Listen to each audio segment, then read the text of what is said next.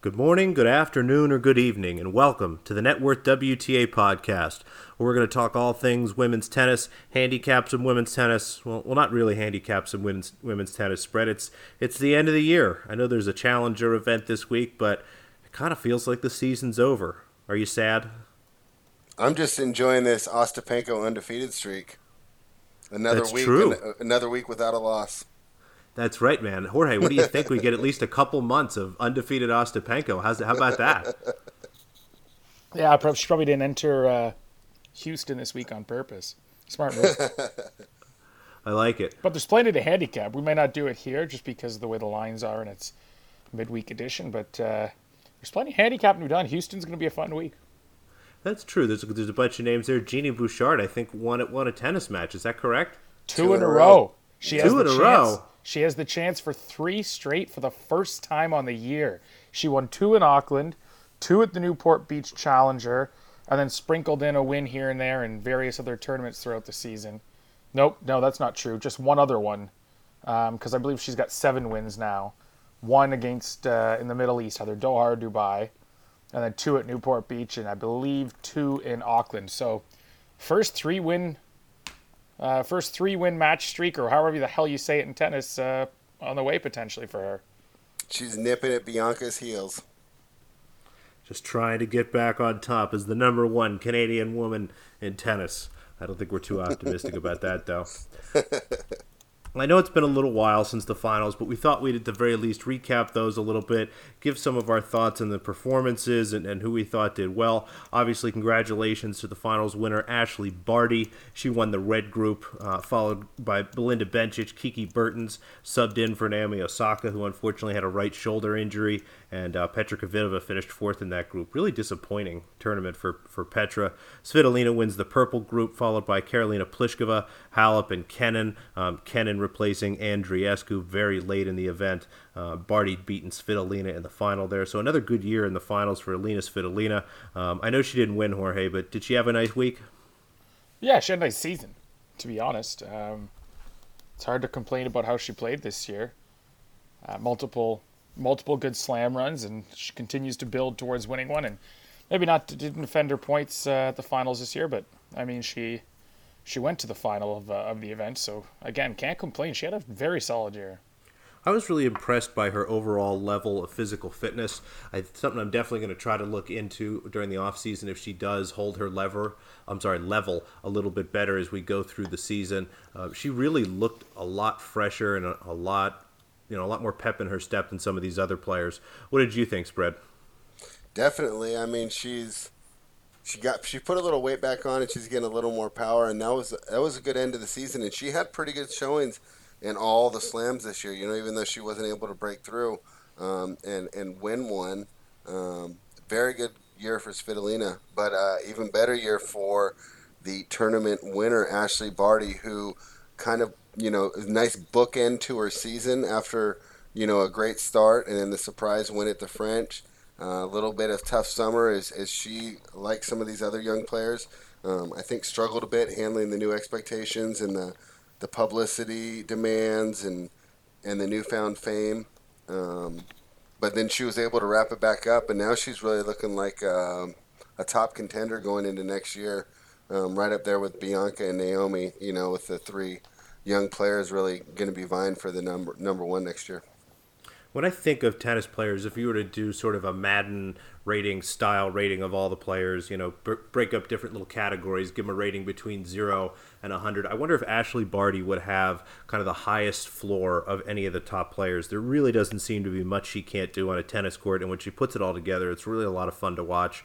I know sometimes I get annoyed at her. She really depends a lot on that backhand slice, and it could be exhausting to watch when it's not really being effective. But in general, I thought she showed her full breadth of her talent. You know, beating Pliskova is obviously a lot different there in the semifinal, and then coming to face Alina Svitolina, a much different player, and being able to beat her. Um, you know, I think just in those two matches, you got to see a lot of her versatility. Absolutely a great year for her. Um, you know, as I mentioned, Kvitova kind of had a tough week, a tough end of the year for her. Are we just chalking that up to some injuries and maybe with a little time and, and space and uh, rehab, she'll come back fit and ready to go next year?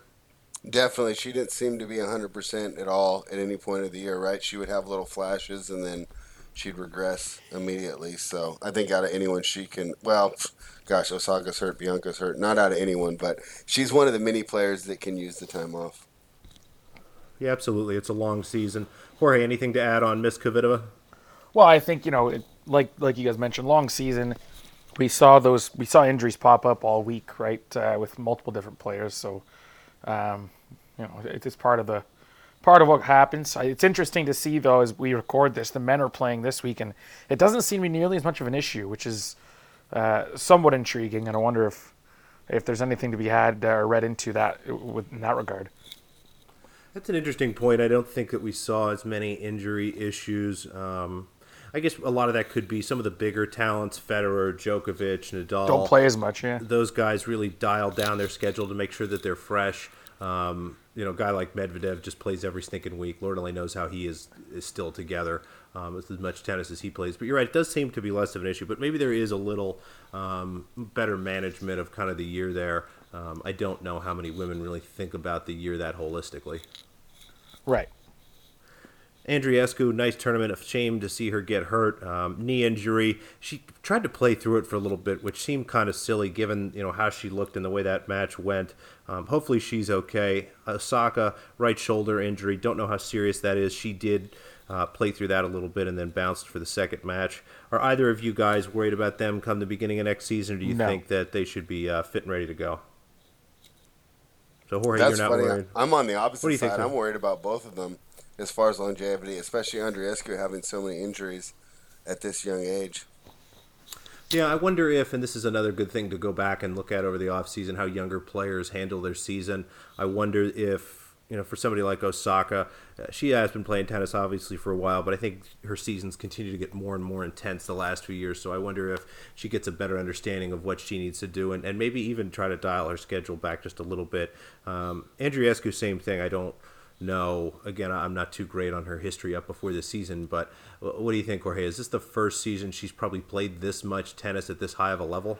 Oh well, definitely, and I think as well. I mean, uh, she's she's still young to the point where. She, uh, you know, her, her fit, her endurance on court is great. I think she works really hard to, even when she's low on energy, to push through. But I don't think there's any doubt that she does need probably a little more conditioning.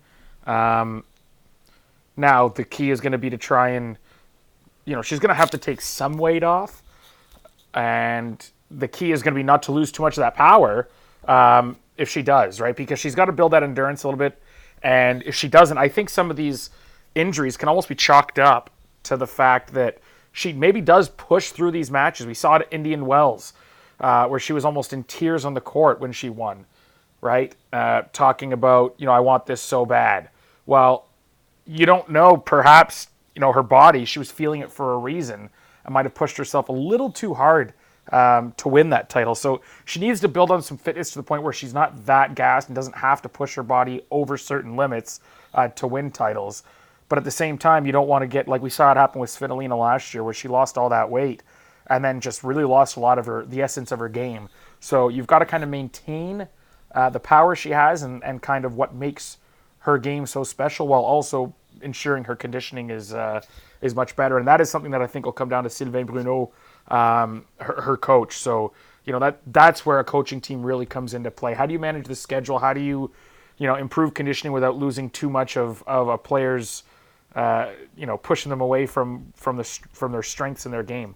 Um, and I yeah, it'll be interesting to see how they manage that because she's still so young and there's still so much time. Yeah, Belinda Bencic, no official injury for her, but she was pretty dinged up at the end of this. It was nice to see her actually complete a season. Um, you know, I'm not sure quite the first time ever, but the first time in a long time she's been playing tennis this late into the year. Really exciting year for her. Um, I like the finals this year. Overall, I thought these were eight women that really popped this year. Um, I think all the Grand Slam winners are here. Um, you know, Kenin got a chance to play. I thought that was nice. She was a really big part of this season from you know as we go back and remember some of these tournaments. Um, Kiki Bertens sneaks in much to my demise and actually almost had a chance to advance. Um, that substitution stuff is kind of funky, but um, I guess it makes sense to have somebody in there and playing tennis as opposed to giving people kind of walkovers and things like that. But any other thoughts from you guys on the finals before we jump into kind of a recap of the year that was? Well, this will kind of lead into a recap of the year that was. Um, speaking of injuries, is there any player in the top 10? I think this is an indictment of, of how the season's too long. Is there any player in the top 10 that didn't have injury issues over the year? Let's see. Uh, I guess Pliskova. Did, I don't remember her being really injured at any particular Yeah, okay. point. There's a good one. She wasn't. But but as you go through there, you know Barty. Yep, I I think Barty was. Bar- I'm trying to remember if Barty had a big injury. I, I'm struggling to remember that. Well, so of all the premier mandatories and slams, the eight mandatories and the uh, and slam events, Andreescu missed two total, and Petra Kvitova missed one, and that's it. Everyone else played. Now, were they completely healthy? I'm sure there were some withdrawals. Um, okay, but everyone else played all eight. Uh, Barty, Pliskova, Osaka, Halep, Bencic, and Svitolina all played. Australia, the French, Wimbledon, U.S. Open, Indian Wells, Miami, Madrid, and Beijing. Now, Svitolina went out super early in Miami and Madrid. Um, you know, th- there's certain, you know, Bencic went out really early in Miami, so uh, there could have been fatigue or, or injury uh, concerns in those losses, but for the most part, at the big, big, big events, they were all there. Oh, Yeah, that's a good were. point. You know, that's a good, nice counterpoint there, Jorge. It's a tough season. It's it's obviously very long, and I think we were kind of circling it when we talked about the difference between the men's finals and the women's. Maybe there does need to be you know a little better load management, if you will, to steal a concept from our NBA podcast for for some of these women throughout the year. Um, you know, maybe they don't need to be playing all the all the two fifties and four seventies, and you know trying to focus on some of these bigger events. Speaking of those big events, let's go back through the winners of each of the big events. The slams, of course, as everyone remembers, Osaka started the year with the Australian Open. Barty took the French. Halep took Wimbledon in kind of a weird switcheroo of who people would have picked for each one of those. um, Andreescu took the U.S. Open. Now, we've got, let me just double check here.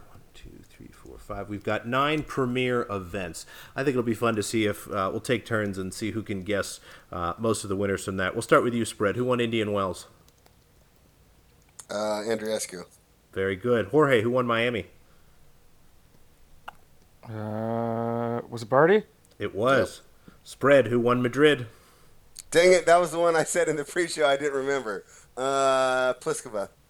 Well, no, no. My nemesis, Kiki Bertens. All right, Jorge, this is your chance to take the lead. Who won Beijing? Beijing. We're going way ahead. Oh gosh. I can't. Uh, I can't remember if she won Beijing or if she won Tokyo. I'm gonna go with Osaka because I know she won one of them. she won both of them. Very No, she won good. both. She did. All right, Spread. Jorge's got a That's one- why I couldn't remember. lead. That's right. Spread, who won Dubai? Bencic. Jorge, who won Rome? Halep.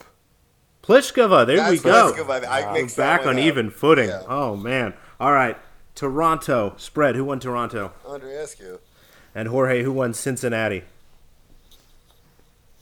Uh, oh shoot, Cincinnati. Who did I lose the most money on outrights this year? Who did you lose the most money on outrights? Who was I always supporting that never came through for me? A lot of women. I can't- about all of them. Keys.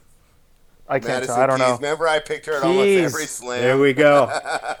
All right, I think Jorge. I I'll had an give, outright on her on all four slams. I'll give you one more chance for a little redemption. Congratulations to Spread for getting the least amount wrong. Jorge, who won Wuhan? Oh, c- Wuhan. Wuhan. Oh, I hate. Why would I be happy about the winner of Wuhan? Oh, there you go, There Serena. we yeah. go.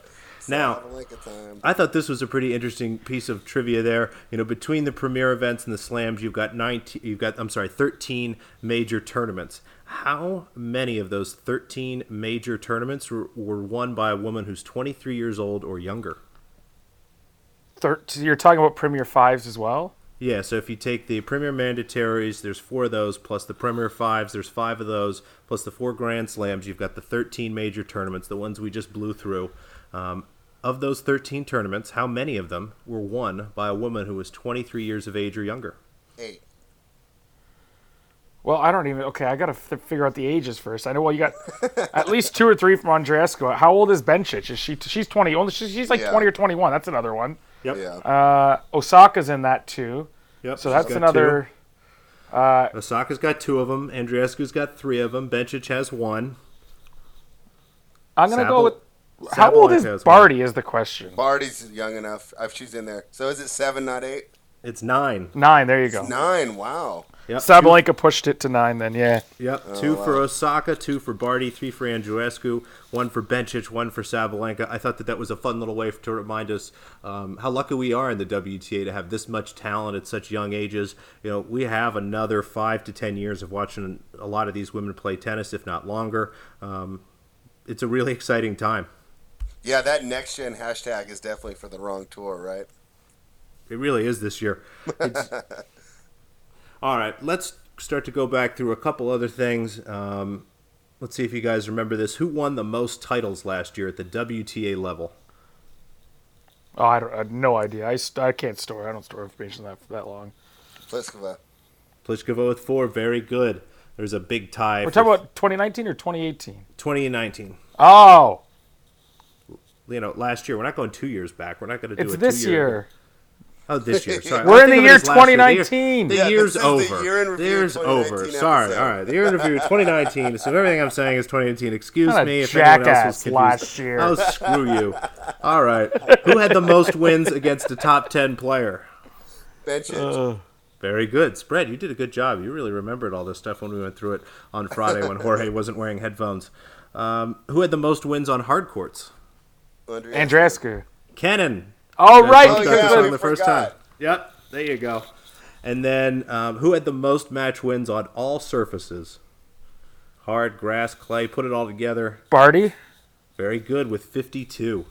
Pliskova in second there with 50. So I thought those were all I kind was of go- fun little facts. I was just gonna say the French Open, winning that French Open had to put her over the top because you knew she's gonna win a ton on hards and Wimbledon. You throw in seven at the French Open alone. I mean, how does she not have the most wins? Absolutely. All right, to finish things up here a little bit, I thought we'd have a nice discussion, take a look at the rankings, and I think a really good way to frame up last year, 2018, versus this year, 2019, um, is to take a look at the top 10 rankings at the end of 2018. So um, let's see if you guys can figure out who the top 10 was in 2018. Start firing off names, and um, I'll keep track of who you guess. We're doing the top 10 in 2018. Top 10, 2018. All right. I remember Dasha's in there, so we got Kasatkina in there. Yep, she's a 10. Um, uh, Serena, Kerber. Serena's not. Pliskova. Kerber is number two. Uh, Pliskova was number eight. Svitolina was number four. Halep. Halep was Yep. number one. Let's see, we're missing number three, number six, and number Osaka. seven. Osaka was number five. Uh, let's see. Sabalenka wasn't in the top 10. Nope, she was 13th, just outside. Big Barty step wasn't back. in the top 10, was she? No, Wozniacki was number three. Big Oh, step back right. for her this year. Um, our most disappointing American at number six. Madison Keys? Sloane. Sloane. Sloane. Stevens. Oh, yeah. So yeah, well, we'll get into her a, a little bit more, and then Petra Kvitova was number Bouchard. seven last year. That's so let's let's let's dive into that then. I mean, Sloane Stevens was the sixth ranked player in the world last year. I know that you know um, her season wasn't as spectacular as the year before, but still a really solid player and someone that we thought to be a danger and you know one of the best. We just I think at certain points we described her as one of the best all around players in the game. You know the way I kind of talk about Barty is the way that we kind of talked about her. She really did everything at, at a high level and a few things very well. Um, what have you two seen in her game the last year that's sort of you know maybe caused her to take a step back? I know a lot of times we talk about motivation. Do you guys think it's that simple, or have you seen anything in her game? You know, has her footwork changed? Is a little too much forehand, a little too much backhand? Anything, anything like that that stuck out to you this year from Miss Stevens? Uh, I would say impatience. I don't think that she sets up the rallies like she used to. I think she's going for winners a little bit too early in the rally, where uh, before I think she was more content to let her opponents um, set up the mistakes that she was going to take advantage of, and now she's trying to force them. What do you think, Jorge? No, I, I'd agree with that. I, I don't think that uh, she has. She can hit, but a lot of her best uh, play comes when she's defending, uh, constructing points, and using her movement. And if she's just kind of getting slugfest and not move a lot and hammer away at the baseline, she, there's too many women who can overpower her now. And that makes a lot of sense. So hopefully she can put it back together next year. Um, you know, I think she did finally get married over this off season or got engaged, so maybe that'll help settle her life down a little bit, and, and maybe she refocuses on tennis. Um, it would be nice to see her put it back together. Caroline Wozniacki obviously took a big step back this year. I think we know why. Um, her first season playing with rheumatoid arthritis has been tough. She really failed to win more than three matches, I think, in any tournament all year, and very rarely won more than one or two. So had had trouble all year, kind of managing the RA and, and dealing with that. Hopefully, she takes some time during this off season, um, learns some better ways to kind of manage it. Um, you know, nothing but our very best goes out to her, and, and we hope that we can see her play some good tennis again. Um, Kasatkina took a big step backward this year. Um, spread, do you want to talk about that a little bit? Is it is it really just as simple as you naming one of your cats after her? It might be. Isn't that horrible? I mean, no, really. I mean, it's just the fact that I don't even know how. Looking back, it's like, how did she sneak into the top ten uh, with that poor second serve? And I actually went back and watched a couple of the matches just for fun and she was very, very consistent, almost Halep like. You know, I was almost looking at her like a little Halep light at that point. Um, when she loses the consistency and she can't just be a wall, she can't win. So um, I think it's you know she played fantastic, but she almost has to play perfect every night to win uh, against the level of talent that's in the WTA right now. So, Jorge, do you think that last year and her being number 10 is going to end up being a big outlier in her career, or is there a chance for her to get back into the top 20, 25 regularly? Well, I'm just not exactly sure what she does all that well. I mean, we just talked about Sloane uh, not kind of playing to her strengths as much, except at least Sloane can. I mean, her second serve might be absolute garbage, but I mean, nothing, not, neither of Kasatkina's serves is particularly good. Um, she can redirect pace decently well, and she creates good angles. But outside of that, like, I, I don't think there's all that much she does well. So I think that top 10 year will definitely be an outlier. Uh, it'll be really hard uh, to justify or to make a case for her returning there. She doesn't have much to her game. Uh, she's pretty athletic. I think she's one of the fastest players for the side to side on retrieval. I think she's got that going for her. So you'll you'll win a bunch of ITF events where players make a ton of unforced errors, but at the WTA, that's not going to cut at the WTA level. Yeah, I, I, I, agree with you there. I tend to be more in Jorge's camp. I, I do wonder what she really did and, and, put together, and if she can get back to that level. Um, you know, going through, let's fill out just the top 20 for even a little more perspective on last year. Sevastova at number 11, Mertens at 12, Sabalenka at 13, Görges at 14, Barty at 15, Serena at 16, Keys at 17, Garbiñe Muguruza at 18, Caroline Garcia at 19, Anett Kontaveit at 20. Um, obviously, a couple of those names had rough years. Caroline Garcia um, just started the year getting her getting the absolute crap kicked out of her by Jennifer Brady and never seemed to recover. Um, Muguruza continues to take steps back. Um, Julia Görges kind of had a tough year. I, am curious to see where her ranking looks like at this point. Um, any other thoughts on, on kind of tough years for those three players? Nope. Not really. I think Garby really knows how to play within herself and, and has has it there. You know, she she's had sustained success. She's got slams. So I think that it's just a matter of her finding her game. There's nothing to suggest she can't rebound. She's got a big game. Uh, she moves half decently for someone her size. She's got a serve, so she's got all the attributes there. It's just a matter of, I think, putting the mental aspect together and and and maybe finding a coach that helps her get back to that level. Yeah. Looking at the rankings from the end of this season, Ashley Barty finishes the year number one. Pliskova, Osaka, Halep, Andreescu round out the top five. Svitolina, Kvitova, Bencic, Bertens, and Serena Williams round out the top ten. Um, when I think about the player that had the best year, for me it comes down to two women, Bianca Andreescu and Ashley Barty. I'll start with you, Spread. Who had the best year in the WTA? I think Andreescu did.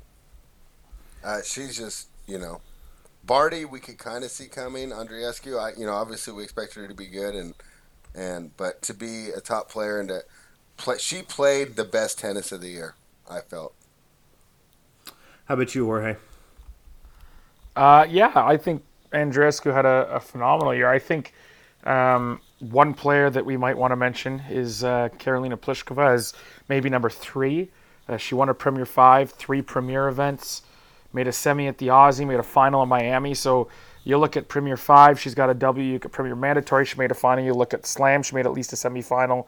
Go to the 470 uh, premier level. She's got three titles. So I think the consistency from Pliskova all season was there. I don't think she stood out much in the Big Eight events, and I think that's what ultimately uh, keeps her out of this, this discussion. But I mean, it's got to be yeah. Barty and Andreescu each won a slam and a premier mandatory, as did Naomi Osaka. But I think the difference is Osaka, when um, you know, in the rest of the events, just wasn't nearly as consistent as Barty or Andreescu when healthy. Yeah, I, I, think agree with O- that. Osaka's drawback is that she's basically hard courts only, where I think Andreescu and Barty can be lethal on any surface. Yeah, I'm going to lean Barty. I think Jorge, you make a great point about Pliskova probably being the clear number three. Maybe Osaka gets the third spot there. Um, but you start to compare the big titles. Barty gets the French Open. Andreescu gets the U.S. Open. Um, Barty gets Miami. Andreescu gets Indian Wells. And then you start to compare, you know, which is more impressive, winning Toronto or winning the finals. I, I probably lean toward the finals a little bit, and I thought Barty was a little more consistent. As you start to look through her season, she just has these incredibly long win streaks where she just goes on runs of 12 and 13, you know, wins in a row. It's it's absolutely unbelievable what she can do when she's playing her best tennis. So I would say Barty probably had the best year, finishes with the number one ranking, but it's very close between those two. Now, as we look through the rankings here, um, kind of finishing out the rest of the top 20 here, Sabalenka 11, Jo Konta at number 12. What an amazing year for her. Um, won a ton of points on clay this year. Do you guys expect that Oh, to continue gosh. next year? Do you think that you know is, is going to be an anomaly in her career, or is that some growth on her part? What do you think, Jorge? I think that I just suffered probably the worst beat of the NHL season. on on like a big bet no less. And you just brought up Jo Konta who freaking dicked me all clay season fading her. Like oh my god. No screw her. I'm fading her every tournament clay season next year. Mark my words I will be fading her ass again. I don't I don't care. And I hope that people people do think like the market does think she's taking a turn. No I screw do. that. Good bet for her move that price and I'll frickin' slam the other way All right, I am right, so spread. for you. I am so stubborn. I will lose more money on that if I have to. There's no fucking way Jo Konta is doing that again. Zero. All right, spread the retort. I would just say, I mean, she she had the game for Clay. She just didn't have the results for it. But it seemed to be just a matter of her getting comfortable and adjusting to the sliding, uh, which she seemed to do. And if that's the case, you know, it's almost like uh, Kerber, where it's like her game should be good on clay, but it wasn't. It was almost like that up until this point. Um, and now she's got, now that she's a little more comfortable on it, I think that she has the game to succeed on clay. So maybe talk a little more about that. What about her game specifically do you think should translate well to clay but hasn't in the past? Uh, consistency and her movement on the defensive front. You know, she just moves very well side to side, and it's a good retriever.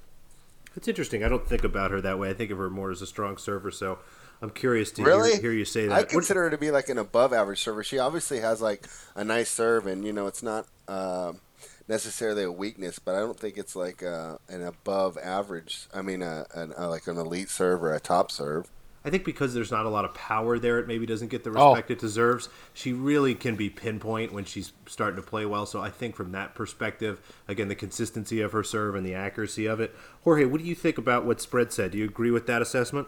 I, she can really serve, but again, uh, serves can play on clay. Remember, hitting through the surface is also something important. Like if you, it's one thing to be a ball retriever and to be a defensive player like Halep and to to use topspin um, to really help your ball get some bounce and take the hitters out of their strike zone. But if you're a flat ball pusher, like you're not going to translate to clay because you can't. You're never going to hit a winner. And if you come up against someone who can hit through it, they're eventually going to find space for a winner. So, um, you know, being able to hit the ball like Konta does is helpful on clay. Um, I still don't think she moves well. I still think she looks like, you know, a lost Skeletor out there with her limbs flailing, and I think that's going to come back to bite her. but Uh, you don't consider her a flat ball pusher? Because I kind of think she is a flat ball pusher. she's not a pusher, man. She can hit the ball. Yeah, okay. So uh, no, I, I don't, I don't, I think she has some attributes that can play on, on clay, but like the big one is not there, and I think she got very lucky this year. Yeah. Well, this will be fun to revisit when the season comes because um, boy, the clay season. That's it seems to be uh, for the last couple of years. My my results on clay pretty much dictate my whole year. Interesting. Well, we'll have to If I can this hit on clay, year. like I'm just on fire, and it, it, like when I struggled on clay this year, it just seemed to like jettison my whole season.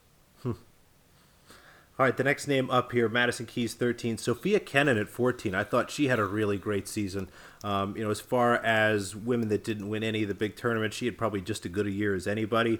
Um, do you guys expect her to continue to be a big fixture on the tour next year? Um, does she take the step up and maybe try to fight her way into the top 10, maybe even the top five? Or is Sofia Kenin, you know, should we expect her to be more in the 15 to 20 range?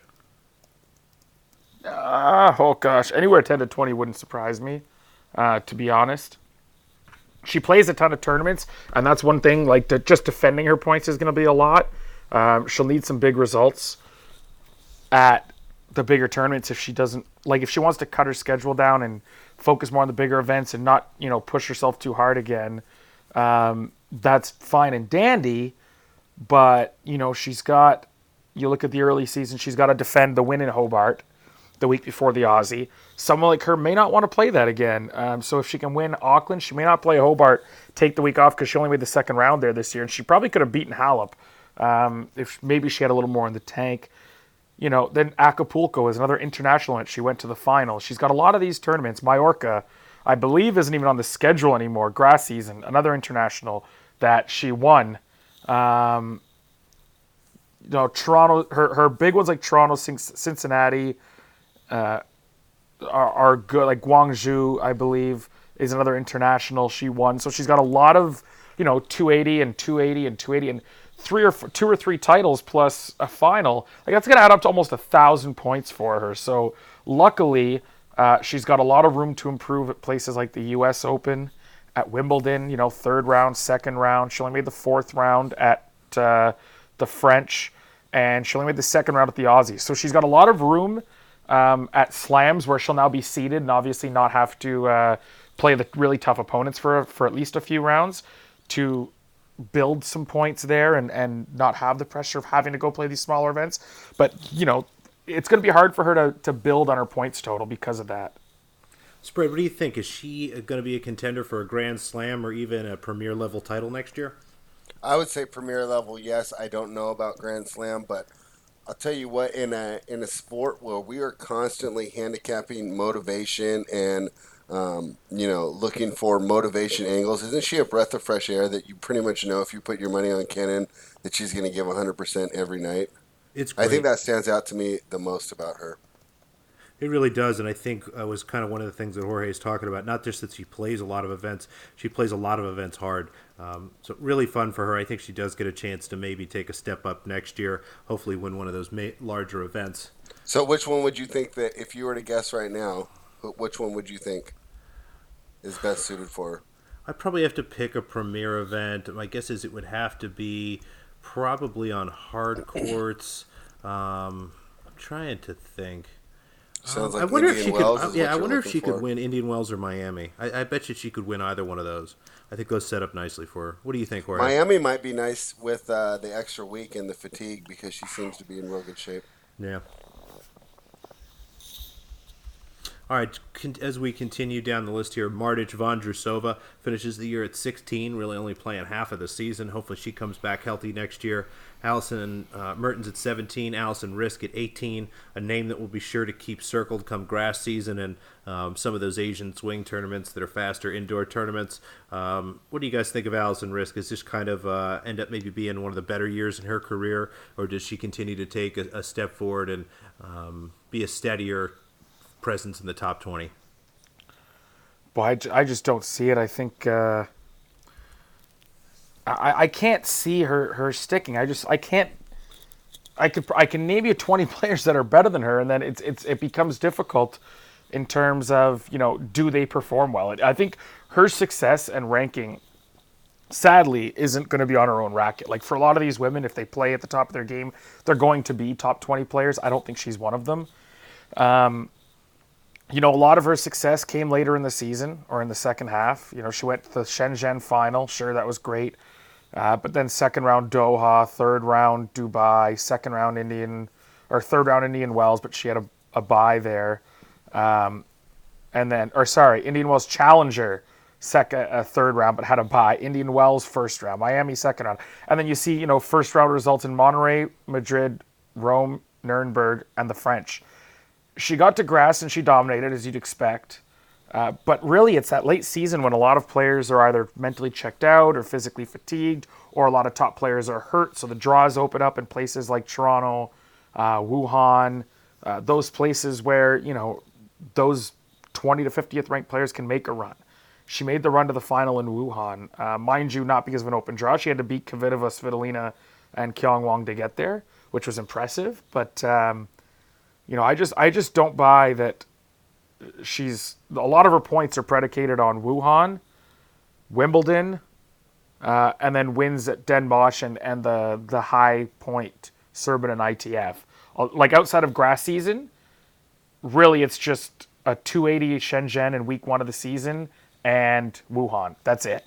So while there's room to improve, she hasn't shown any signs of life on clay. She hasn't shown signs of life outside of Asia or grass. So I just I just don't think there's enough there's enough points on the calendar for her to really improve on where she is. I think this is her peak position. Yeah, I, I think I tend to agree with that. Spread. What What do you think? Yeah, I mean, I don't want to just repeat what Jorge said, but I think he nailed it. Um, if the grass season was longer, you know, she'd have a chance to get more points. But what is it like three weeks? So that definitely is a disadvantage to her. And um, with a lot of these hard, court, hard courts being slower, uh, I think it, it's tough for her because I think her game really is um, predicated on surface and her ability to hold serve. All right, let's keep moving down here. Donna Vekic, 19. Angelique Kerber falls all the way from 2 down to 20 what a sad year for her. I know that she does tend to have rough years for whatever reason in the odd numbered years. She's like the opposite of the Spurs in the NBA. It's very odd. Um, do you guys expect Angie to get herself together and play some better tennis next year, or is this maybe a look at what to expect for the rest of her career? You know, more of a, a 20s level player, not a top 5 to 10 candidate? Spread, what do you think? I think she's going to come back. I think that she was carrying injuries all year. And I think that if we get her healthy and she gets a run, she's definitely got the game and the attitude to do it. How about you, Jorge? Any optimism? Yeah, absolutely. I think this is one where um, we do see a rebound. I don't think there's any reason to, to suspect she won't. She's shown success on uh, you know hard courts across the world. She's shown success on grass, plenty. Um, she's she's demonstrated she's capable at the Grand Slam level, where a ton of points reside. I absolutely think we'll see a bounce back here from Angie Kerber. Well, that's good. It's always more fun when she's playing good tennis. Karolina Much and or Muchova, 21. Diana Yastremska 22. Two young players that really popped this year. Um, I kind of like that they're ranked right next to each other. Um, spread, which of those two do you think will end up having the better year next year? I like Muchova. Yeah? How about I you, Jorge? That, yeah. What's that, sorry? What do you think? So, what do you think? better year next year, Yastremska or Muchova? Um, is just far more consistent. Yeah, I, I, think so. I wonder if Yastremska can ever put it together. I feel like she does have the better top end talent. Um, but spread, what do you what do you think? Why why did you choose Muchova? I mean, same reason. You're just going to get more consistent results from her, and with Yastremska, you're kind of in that um, Ostapenko zone where it's like if she redlines, she could beat anyone, but she only seems to redline like 25% of the time. So um, it just sucks. The tape study on her is so hard because it really looks like there's like three or four different players showing up and playing under the name Diana Yastremska. Because you know you've seen her where she looks like she should be in the top five, and then you've seen her where she looks like you know she should be in the ITF. So um, with Muchova, when you watch her, you see more of the same player every night, and she has all the tools uh, needed for success in the WTA. Uh, really great ground strokes. I'm actually a big fan of her game. All right, rounding out the top 25, Sakkari 23. Well, hold on. Let's go back to Vekic because I know you love Vekic and you always talk about how talented she is. And I think that she's a good player, but I don't see her as this like supreme talent. I see her as a as a player who's kind of living up to her potential. So can we kind of discuss our outlook for Vekic next year? Yeah, a disappointing season for, for, me from her perspective. I don't know that she actually won an event this year. If she did, it must have been only one. Um, I think that every week, either Jorge or myself would look at her from an outright Mm-hmm. perspective, get really excited about the number, and then just she would flame out at some point during the semis. Um, Yep. You know, maybe she isn't as talented as I think she is. I don't know. I mean, her stats year in and year out look really, really great. She has fantastic hold break numbers. She continues to have a solid serve, um, but maybe just has a limit to um, what she can do when she does start to play some of those better players. Her record against the top 10, top 20 players is not great. What do you think, Jorge? Yeah, I agree. I think this year she was uh, easily the player I looked at and consistently saw value on over outside of you know our, our favorite uh, Veronika Kudermetova. Um, That's other right. than we needed other than the Cooter Cooter money to make monster, up I don't the Vekic money. I don't think anyone else presented like odds that I just looked at and said there's no way she should be 2.75. She this should be a pick'em. Like this should be down in the minus 105, minus 110 region, and she was consistently like plus 150, plus 175. So um, either like- you you said it best, uh, the handicap might be off on her, but uh, I, I'm probably going to continue to see value. And it's I had a I have had a great season tennis wise, so I'm not going to tinker too much. I think I'm going to look at a few players when I do my post mortem um, and look at a few players and see who I fared the worst on, and then go back and try and find some on demand matches and, and do some tape study on them and see, you know, is it uh, the ability is there, but the inconsistency is is what's wrong? Because in that case, I can keep the handicap the same and, and just you know hope to continue to get long odds and, and find consistent matches from a capable player, or is are there holes in their game that I didn't see before? And I think that's what I'm going to do uh, in the off season, and I think Vekic will be one of them because um, the one thing with Vekic is she's one of those players. Um, like a lot of there's a lot of guys on the challenger level in men's tennis who are like this. You see their the spreads on on a match will be three and a half, and you're like, I'm not to take the three and a half because four and four loses, you know, and it's minus one fifteen, but the money line will be somewhere in the you know plus two hundred range. So you know at that point I'll just take the money line and they'll lose you know six four four six seven five, and you're like, ah, you know what, maybe should have taken the spread, um, but it feels like they're in a ton of these matches. And like if they were lying to pick them, it would be the right price, but they lose 70% of them. So is it is it that they're not capable? Is it they're bad in crunch time? It's just, or is it just pure, you know, variance? Like, is it just a that's just they only, you know, that only happened eight times this year. Those particular situations with this one player. Next year, she could go instead of two and six, she'll go six and two, and then as that sample size grows and gets to you know 100 200 matches in those situations you see that yes okay you're you are right in in those matches she's winning 50% of the time and she's con- continually continually priced well above uh, the even money mark. So you know the handicap is there. It, it just takes a long time and a lot of matches um, to be able to really assess that. And the tough part about tennis is because play it's a it's a you know individual sport and players evolve month to month that data gets stale really fast. Like by the time you have a 100 200 uh, match database where you have them at plus 200 odds the first 80 of them aren't even relevant anymore because the player's not the same player right? So it's it's it's it's going to be a very it's a very tough balance with trying to adjust and and you've got to mix tape study with your with your database and stats Absolutely. So, any other thoughts on Vekic from you spread now that you've kind of heard from us a little bit? No, I mean, I think I said it all. I, I think that she's a player living up to her potential.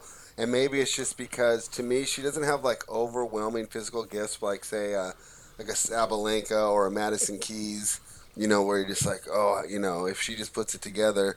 Um, so maybe that's just why I'm not um, as high on her as you guys are. But um, she's definitely a great player. And I think that she had, like, a, a better year than maybe you're giving her credit for just because you had such high expectations for her. Yeah. Sakkari, Anisimova, Sloane Stevens round out the top 25. Unless you guys have any thoughts on them, I was going to transition up to. I thought we'd look. Yeah, I the- want to ask about what do we Yeah. think of uh, Sakkari going into next year? Because I thought she was really hard to cap this year. She was. I think that I see her a, a, kind of similar as the way we talk about Kenin, but a little worse player. Um, comes out, gives kind of a full effort when she does play, um, and that's really kind of her biggest gift: her consistency, um, her general ability to just kind of outwork her opponent throughout the season. Um, I was surprised to see her name up this high. Again, not a player that I think of as really someone who's um, a contender to win a lot of events, if really any events, but thought she had a nice season. I don't think that she will remain in the top 25, but I you know would be completely floored if she took a big step forward. What do you think, Jorge? Uh, I like. I mean, we've had this conversation a lot this year. I, I like Maria Sakkari. I think that um, her game is is phenomenal. Um, I think she can really she can hit. She can redirect pace. She moves really well. She's she's shown time and again she can beat the big players uh, as a big underdog. So I think it's a matter of her stringing together. Um, you know that what's the cliche? You know she got to string together a few matches, uh, that kind of thing. I, I, honestly think that's all that's left for her to uh, to really make a make a splash and break through with a big title. All right, let's jump into. No, no, let's do Anisimova oh, next year okay. too. Yeah, because I think that she's got even more a high variance expectation for next year. I think uh, Sakkari we can expect to be between 15 and 30 next year. Not too much change, but Anisimova I think is really could make a big jump. What do you guys think? I think so. I, I, think that she has all the tools to make a big jump. I'm a lot more optimistic about her next year than I am Sakkari. I think that overall she's a more talented, gifted oh, player. yeah, I would agree with that. Jorge, what do you think of uh, Anisimova's upcoming year? Uh, I think she showed being able to win on, on clay this year was huge. Uh, obviously, the, the latter part of the year was lost because of a, uh, a tragic situation. So she's got a ton of points to defend early, not early on, but in the first six months of the season, five months of the season. Um, let's say between uh, second week, fourth round Aussie, quarterfinals Auckland. Uh, she won Bogota in uh, uh, what do you call it? altitude there, where her serve really played. Uh, she went to the semis of the French. So from the beginning of the season of the French, she's got a lot of work to do to, you know, pick up some points in places where she didn't have many points. Um, you know, Madrid's going to be an opportunity there, uh, where she lost in the first round of qualifying. I think her serve should be able to play in, in that altitude uh, as well. Um, so she's she's going to have some opportunities on quick, you know, in certain places to pick up points, and she's going to need to do it because I don't know if the semifinals are an attainable goal for her at the French Open again. Um, whereas the, the the the secondary part of the season, grass season onwards, is the complete opposite, right? It's the uh, it's the reverse. She's got very few points to defend. Um, she has the U.S. Open, Cincinnati, and uh, next year they'll be in Montreal, Montreal slash Toronto, that she didn't play. Um, so, you know, first round in Beijing, second round Wuhan. These are all big points tournaments, and she she didn't really play them, um, or if she did, maybe she still had you know lingering uh, emotional issues, which are completely understandable at anyone's age, but let alone for someone as young as her. Uh, so yeah, I think that uh, I, would be very optimistic about Anisimova if she can pick up points in places she didn't uh, leading into the French Open, and kind of you know not lose too much ground. Like I don't expect her to gain in ranking or maintain it, but if she cannot, you know, uh, lose too much ground on her ranking, then um, I think we could see a huge move for her late in the season. Yeah, I think other than Kerber, she has the most likely of these, you know, last 10 women that we discussed to jump into the top 10. Absolutely. And again, rounding out the top 25, Sloane Stevens, who we talked about kind of at length already. Um, so I thought it's kind of the last piece here. Start to be a little more optimistic around next year. I'm going to kind of pepper you guys with some names in uh, that are ranked 50 or above, and let me know what you guys think about kind of what their their best situation for next year looks like. And right off the bat, number 50, Victoria Azarenka. Um, do you think she guys? Do you guys think she builds on this year, or is um, you know what we saw this year more of what she's going to look like going forward as she kind of um, gets into uh, what I believe to be probably the later part of her career? What do you think, Spread? I think it's going to be a lot like this year. I don't like capping Vika matches to be honest. Sometimes she comes out with that old brilliance, and and you know just looks like the top ten player that she was, and then there's other times where her game doesn't seem to be with her at all, and I can't figure out like a predictive indicator of which Vika we're going to get. Um, so I'll expect some some dynamic uh, performances from her tournaments here or there, and then also some disappointments as well. Uh, I'll probably be staying away from Vika matches, but I think it's going to be very similar to the year she had this year. Yeah. Yeah, I, I think that the the two things that you know any tennis handicap you might have, you know, your hold break, you might have your tennis abstract uh, stuff, you might understand stylistic matchups, and well, this person's forehand or this person's backhand wing is, you know, this advantage or that, and you know that's all good, and it's all relevant. But I think the two things that um, and they're so simple. And it's like the kiss method: keep it simple. Stupid. Um, that pe- that a lot of people don't really take either don't take into account at all or don't take into account nearly enough are travel and fatigue or the simple philosophy of dog or pass. Play them if they're a dog or pass or fade them, right? Depending on the value on the other side. Vika is one of those players to me. If you give me plus 125 Vika on a hard court against just about anyone, I'm probably going to be enticed to play her. But I'm not going to, you know, play her when I see it a 50-50 situation constantly when she's between minus 140 and minus 200. It just it that's a losing proposition. And I think there's a lot of those players that if you can really just take your handicap, filter out a lot of players to the point where you say if they're a dog, like on the men's side, I call Constant Lestienne is a challenger player that is that is like that. Like a, a Martin Klizan can be like that. Um, you know, a lot of players, a ton of them on both sides, where it's like you save yourself a headache trying to figure out if they're going to win or lose this match. If they're minus 150, then if you're still trying to figure it out, it's probably not worth betting on. It's probably too much of a 50-50 flip to bet on someone that's minus 150. So if they're if they play them if they're a dog and if they don't pass, Vika's like that. There's a ton of players like that. Fade people off long weeks. Uh, fade people off long travel uh, areas. Though that stuff alone is going to put you so f- much farther ahead. Um, and of course, you have to beat the market because you got uh, people like you know who'll be sitting at work, guys like me who have our laptops open with Pinnacle Unibet Bet three six five uh, in Canada anyway, and I'm waiting for the opening lines. I'm you know you, people will suss these situations out. It's Saturday.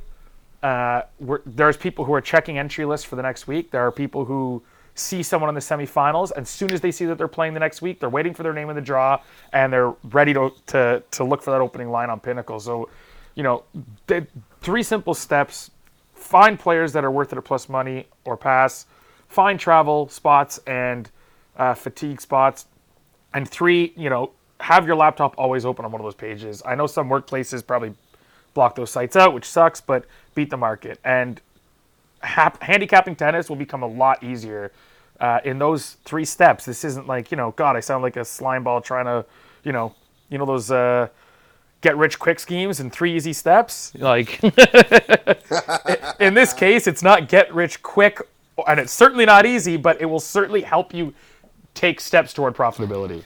At the very least, you'll lose a lot less, less money. Right. Number 52, 21 and a half year old Victoria Kuzmova. Um, not a name that I would have picked out, but Spread, I know this is a name that you're kind of optimistic about. What do you think about her year next year? Yeah, I like Kuzmova, and I think that I'm higher on her than you guys are just from our previous conversations. But I think she has all the tools to be uh, in the top 20 if she could just play consistently. She's another one where um, maybe not as bad as Yastremska, but you know you can do two different tape studies on her, pull up two different matches, and it doesn't feel like you're watching the same player. If we can get that good Kuzmova, you know, about 70 to 80 percent of the time, uh, I think she could really be a force to be reckoned with. How about you, Jorge? Maybe you're the tiebreaker here because I I am not nearly as optimistic. I think that she has a nice serve and a little bit of power to her game, but I'm not as optimistic. How about you? Uh, it's she's a tough. She's an enigma, and I think 52 in in the world rankings about sums up what kind of player she is. Um, you know, where I'm I'm trying to suss out whether you know does she have the potential to be better than that? Absolutely. Does she have the inconsistency issues and the inability to control power issues to get worse?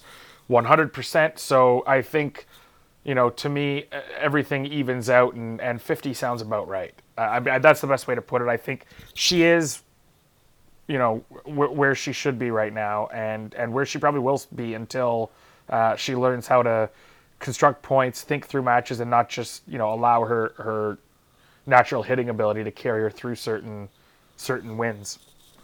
All right, the next group of players I'm going to kind of lump together 53 Venus Williams, 54 Svetlana Kuznetsova, 55 Carla Suarez. Uh, uh, uh, no, stopping you right there. No, no, no, no, no, no. Is it Kuznetsova? No. Is it Kuznetsova? No. What is it? What? No, you are not. Uh, no, there is no fucking way. I am letting you lump Venus Williams with Svetlana Kuznetsova. They're all over 30.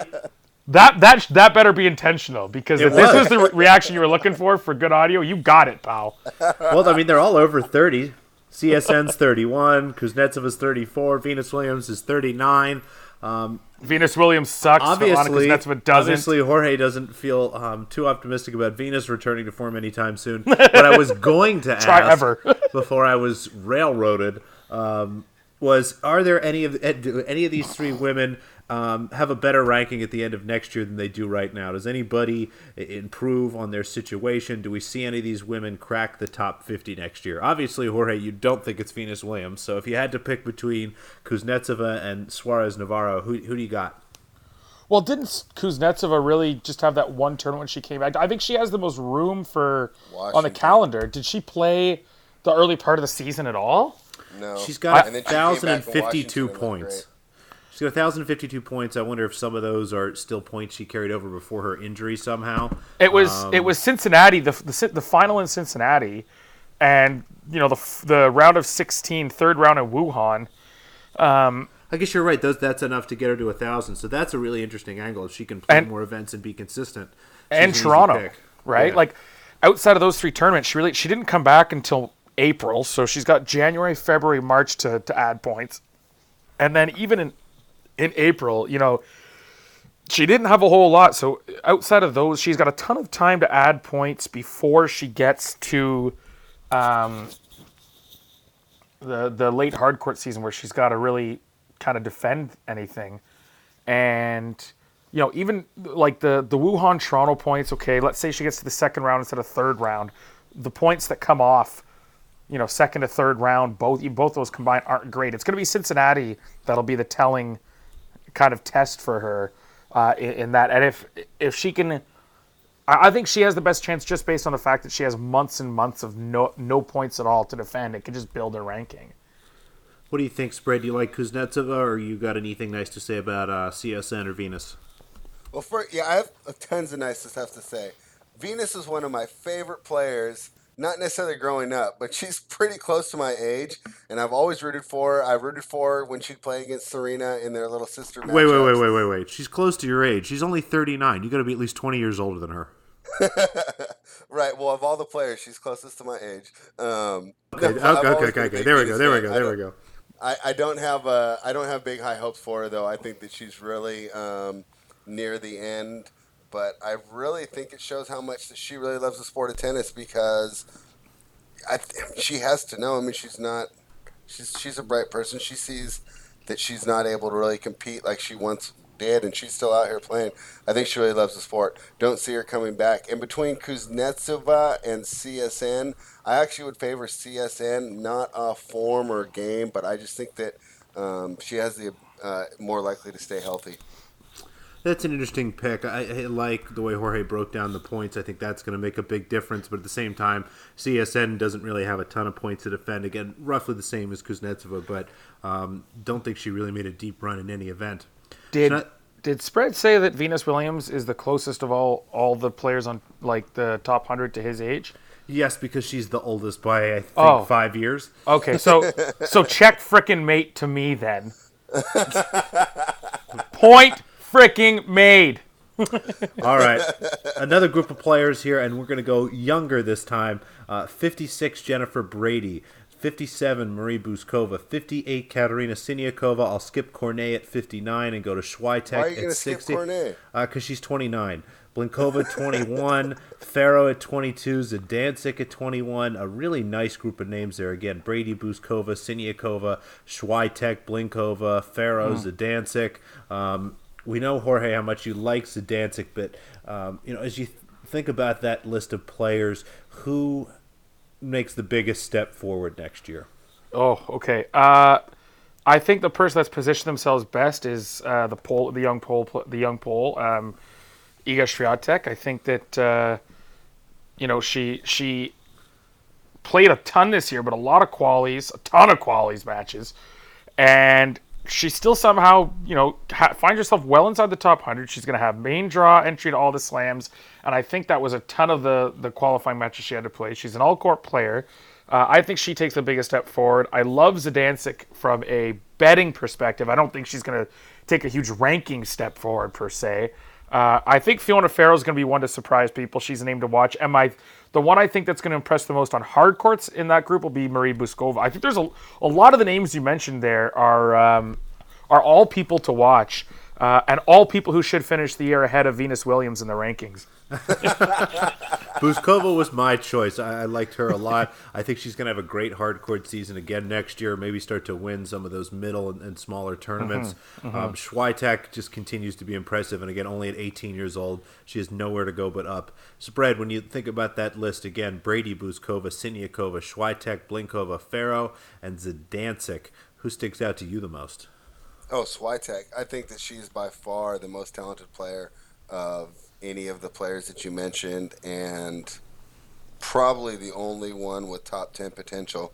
Um, the interesting thing for Jennifer Brady will be is she going to get lucky and get scheduled Carol Garcia a bunch of times? Because I think that helped her ranking a lot. Absolutely.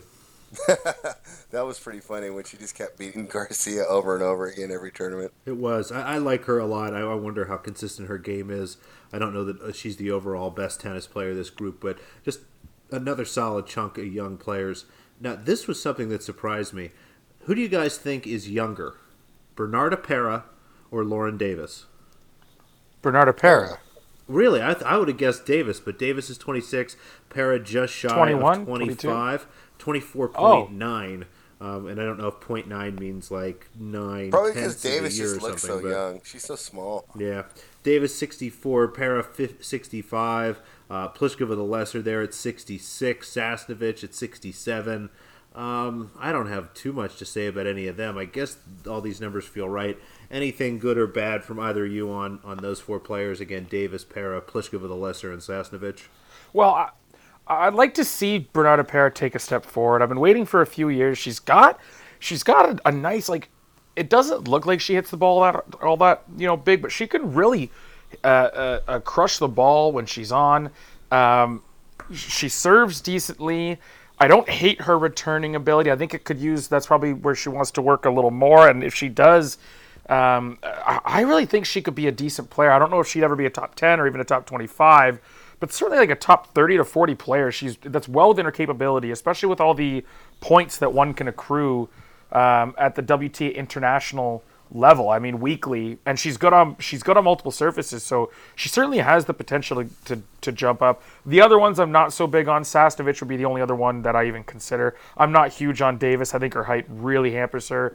Um, Kristyna Pliskova just doesn't have. I, I, I don't know how you're a twin, uh, and then you get you're the left-handed one, and you're much worse. Like you would think that if you're identical twins, that the lefty would probably have a little bit of an advantage. But uh, she just doesn't move at all. Uh, she doesn't really have the groundies of her sister, so I'm not I'm not too optimistic for her. Yeah, Pera, I'd be absolutely floored if she was ever a top 10 player, but I could see her definitely being a top 50 staple, maybe even cracking the top 25. Spread, anything to add about those women? Yeah, well, you guys remember I love Sasnovich. Jorge was teasing me because I think I bet on her almost every match she played in the summer of 2018 but she hasn't really made a step forward and she's kind of getting to that age where I mean I don't really see it like what is you know she might have maxed out her potential and um, obviously like a lot of these players that we're mentioning they all have the potential to redline and, and win a tournament here or there um, but overall I don't really expect a lot of consistent results from her. All right the last individual name that I want both of your opinions on here number 68, 15 year old Coco Gauff. What do you expect from her next year? Um, you know, obviously, we kind of laughed at some of her outright prices. You right. know, do you think she continues to be kind of a goofy force in the outright market, or does she start to justify maybe some of that pricing as the year goes on? She's the complete opposite of what I said about Zidansek. While I love betting on Zidansek and think the odds with her are just incredibly stupid, especially on clay, uh, whether it be outright or even in individual matches, um, but she's probably not that great of a player overall. Just a great uh, odds versus implied probability, or implied probability versus you know real probability for me anyway. Uh, I would say the opposite is true of Coco Gauff. I'd say I won't bet on her much, but you know if she goes to the semifinal of the Slam next year, I ain't gonna be surprised. Like I'm not gonna be sitting there going, "Holy cow, I didn't see that coming." It's just there's no there's not going to be any value in, in betting it'll happen, but you know it very well could. Yeah, I'm optimistic about her growth next year. I, I, do wonder if the market kind of slows down on her a little bit. Um, you know, she be, as she becomes less and less of a novelty as the season runs on. Spread, are you excited for her future next year? Is she going to be competitive in some of these bigger events, or is she, or should we still be thinking of her as someone you know maybe who might win an international or something like that? Not quite ready to be competitive in some of those premier and Grand Slam events. Well, she won an international in the year. She beat my favorite, so um, she's definitely capable of doing that. Um, so my thing with her is I think that she will um, continue to improve, and I think the market will continue to lever, and we're never going to get really um, advantage pricing on her. All right. We're getting sort of towards the end here. I'm just going to kind of fire through the rest of the top 100. You stop me at any point if you have something interesting to say. I'll pepper in some comments as we go f- through. Uh, Kasatkina at 69, talked about her a little bit. Lin Zhu at 70. Lesia Tsurenko at 71. Jil Teichmann at 72. I'm excited Well, there, for her. there's clay one season. there. Clay Yeah. clay season could be Yeah, uh, Clay's going to be great for her. could be interesting. Yep. It's those internet build a few more uh, international uh, runs for her like she did in Prague. Yep, she'll be definitely a name to circle come that season. Or one of our very favorites, Sorana Cirstea. Um, not sure what to think about her from a tennis perspective. Just glad she's out there doing her thing. Um, the player formerly known as Laura Siegemund showed signs of life towards the end of this year. Uh, we'll see what happens to her next year. Ons Jabeur at number 75, which just feels right. That's the most appropriately ranked player I've seen in the whole thing. Um, Maybe she's healthy finally for the first time next year. Who knows? Zarina Diyas at 676, and Andrea Petkovic, Monica Puig, Viktorija Golubic, Misaki Doi. Um, nice season for the Japanese player cracking into the top 100. I don't know if she's been in the top 100 before. I'll have to check that. Yeah, wasn't that has. based? Wasn't that based on? Uh, wasn't it her versus uh, another kind of periphery player in? Not uh, Okashima. Oh my gosh, what's the place where y'all dropped the uh, atomic bomb? Hiroshima. Hiroshima. That's the one. Yeah, Yeah. yeah, it was her versus Hibino. Yep, it was her. Hiroshima. Me and Noops, me and Noops uh, physically did it. How'd you know? Yeah. I just mean I saw, I saw something on television. I saw that it was a cow and a chicken or something. It's Anyway, Merca. That's right. Y'all are Merca. Jessica Pegula, 81. Sara Sorribes Tormo. Taylor Townsend at 83. The darling. Hey, let's talk about Pegula real quick. I think she's got some potential to make some noise next year. What do you guys think? I think she could compete for a spot in the top 50, be really competitive, maybe win an international or two, but I don't see much more than that in her game. What about you, Jorge? Nah. I think if you if you if you can get ITF pricing at 5Dimes, or I, I know that uh, Bookmaker uh, does a lot of not a lot of, but they they do do the uh, the the ITF pricing. They have decent odds as well if you're American. Uh, and BetOnline sometimes ventures into it. She might be someone to look for if she gets into a match with you know at a, at a high level ITF, uh, an ITF 80 or an ITF 100, and um, you know she's matched up with someone in the same region um, or someone who doesn't hit nearly as, as well and, and you get even money on her. She, she, she could present value in that in that secondary rank of events, but uh, I'm not too optimistic on her at the WTA level, no. Yeah, I think I'll be trying to cherry pick her at some international events, but maybe just that. Um, Tormo, Townsend, uh, Nina Stojanovic, a nice younger player. Um, I know that we were on her a couple times towards the end of the year. Optimistic about her year next year. Yeah, uh, I was also against her a lot at the end of the year and, and lost. Um, so, uh, you know, You live and you she's learn. someone who I surprised me with her indoor form. Um, if she plays well in indoors as well as uh, I think she's she's more naturally predisposed to clay, that that's someone to watch for sure. Yeah. Christina McHale at 85, Shuai Peng, Kateryna Kozlova, Tatiana Maria, noted coach Kirsten Flipkens, Kristie Ahn, Anastasia Potapova, 91 finishes the year. Um, I know that's a player She'll we talked a year. lot about. Um, did she have a disappointing year? Potapova will move up. I hope so. I, No, she just gets frustrated really easily. yeah, Like any youngster would, yeah. I She's think only uh, 18. you speak about Flipkens, another name I'll throw out there for, for people to watch. And we'll, we'll, we'll try and do, um, for just for listeners so they know, not just a comprehensive 2020 preview, but I think also we're going to try and have Matter Tips Tennis on, uh, our friend um, who is an excellent scout, and uh, kind of have maybe a half hour to 40 minute discussion just based on young players to watch for.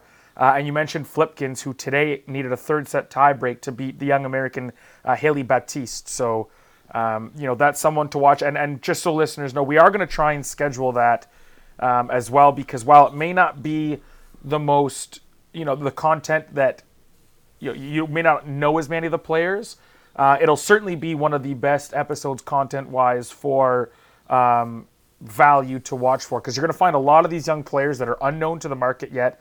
Um, and including some of the bookies uh, have, have had terrible prices on young players for years um, when they're first starting out or getting their first wild cards. And I think that uh, that episode would will really help if, if people want to take notes and, and watch for those names uh, sprinkled throughout ITFs and and um, and and WTA international tournaments and qualifying fields because there there are a ton of young players to watch for next year that I think you're going to get good odds on and you can really build a bankroll with. Absolutely. So Potapova hopes she t- continues to take step forwards and, and find a little more consistency. Brengle at 92, another young player we like at 93, Paula Badosa. Uh, Hebert, she had a really nice season. I think that's another name we'll be looking at next year. Sam Stosur, still in the top 194. Danka Kovinic at 95.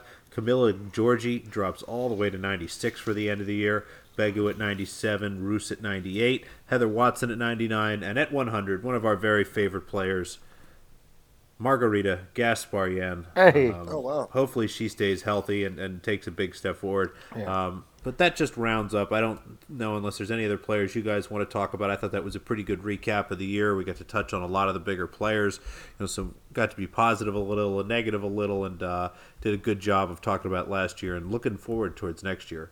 Um, Jorge, you made a great point. We'll definitely be doing some good off-season content here. We'll have Vinny on to talk about some of the younger players. You're t- absolutely hit the nail on the head. He is one of the best um, scouts of talent that there is at this point and continues year after year to kind of pick women that are 20 years or younger of age and um, pop. You know, Coco Vandeweghe was on his list. I'm, I'm sorry.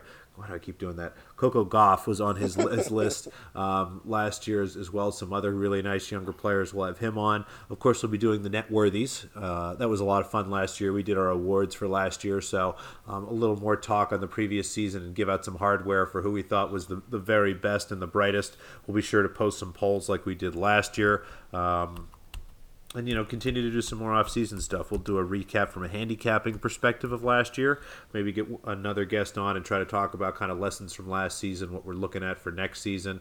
Um, and i think we'll have quite a bit to talk about in the next four or five weeks while we wait for the return of serious women's tennis. So unless you guys have anything else have a great week, everybody. We appreciate you listening. Be sure to follow us on Twitter at NetworthPod so you get the podcast as quickly as you possibly can. And we'd love a rating or review on whatever app you're using. Have a great week. Good luck in all your wagers.